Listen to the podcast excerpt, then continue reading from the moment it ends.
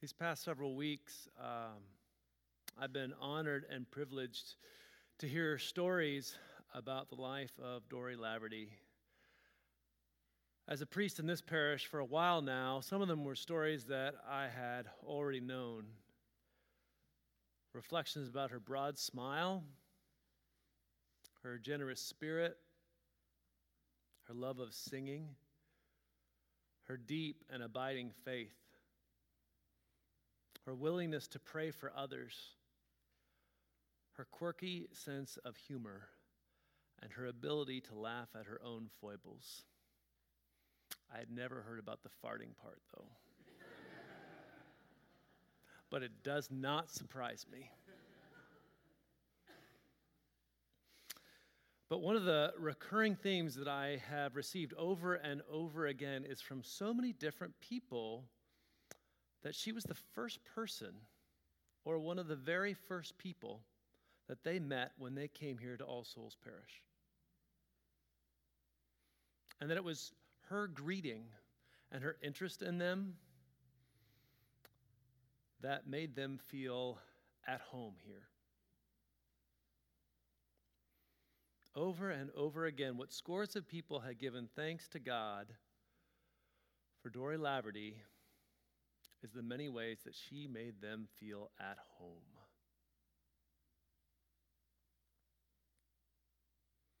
Now, depending on the version of uh, the Bible that you pick up, you're going to hear a slightly different take on what Jesus is promising his followers today.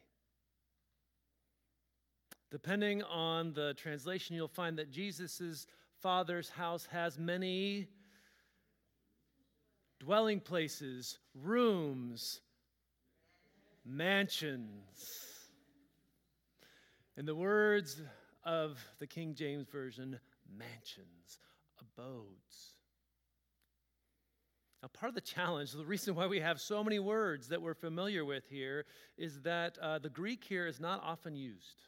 In fact, only twice in the whole New Testament, in this most essential passage, and the only other time that we hear it is later in this 14th chapter when Jesus makes a vow. And the vow is that he and the Father will come close to those who love them. That Jesus and the Father will come to them and make their home. So perhaps our sense of uh, physical rooms or buildings, no matter how large, they might not entirely capture the living, abiding, sustaining meaning that Jesus is trying to tell us about our fundamental home with God.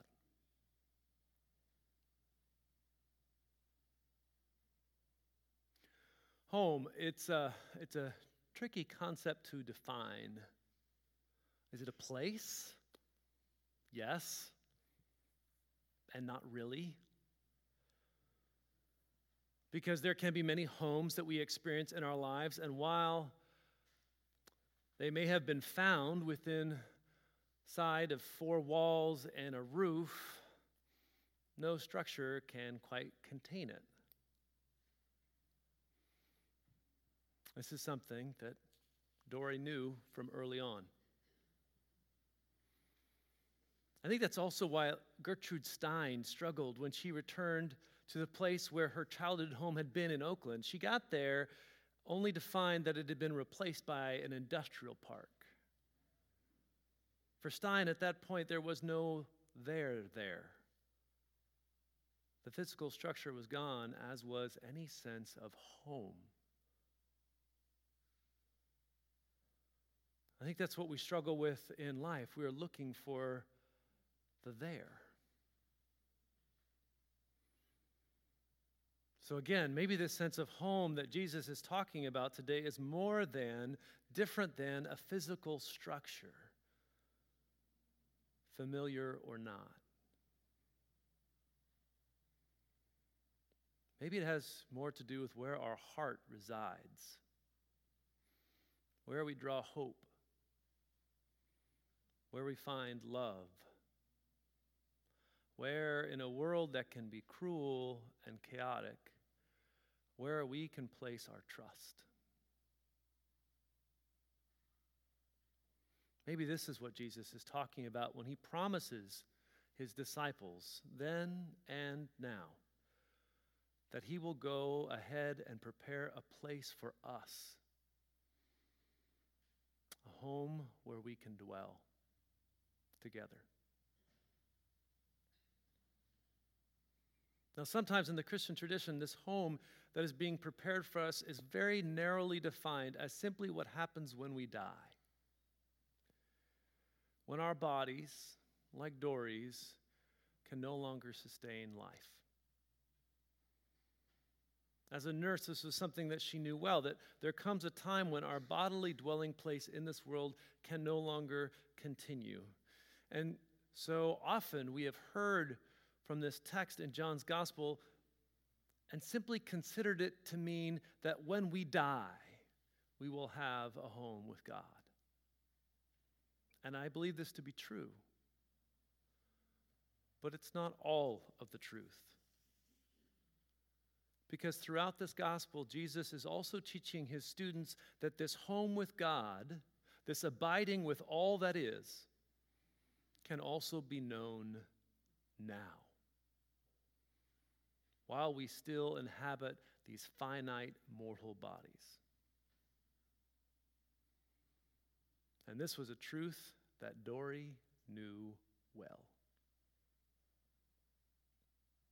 In the days that followed her death, the people of this parish and far beyond it told stories, like we'll tell today, of the sense of home that Doree inhabited. Stories about her welcome, stories about her kindness, stories about how she paid attention.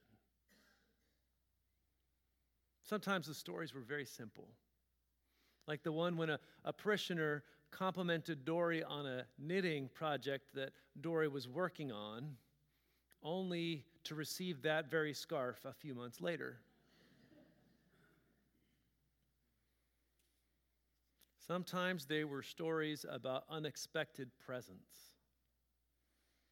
Like when a family at All Souls was enduring a horrifically difficult time.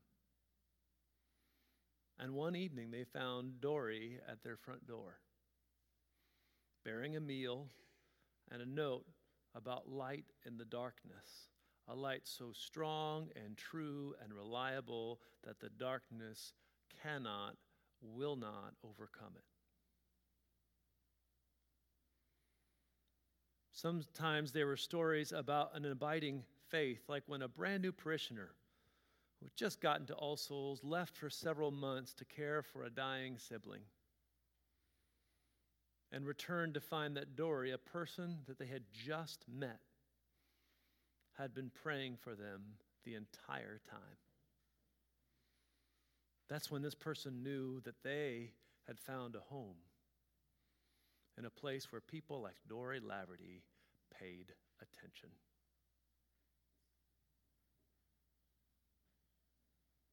And it is ultimately why we are here today in this space at this table to give witness to a life lived in hope hope for the kind of home that Jesus the Christ promises all those who place their trust in him. The kind of home that in this life we get glimpses of. The kind of home that I believe we all yearn for. A place where we can lay down our burdens, be welcomed, be forgiven, be healed a place where we can be known, embraced, sustained. And yes, a place where we can, at the end of our days, rest from our toil and live in the life outside of time and the embrace of a love unbound home at last.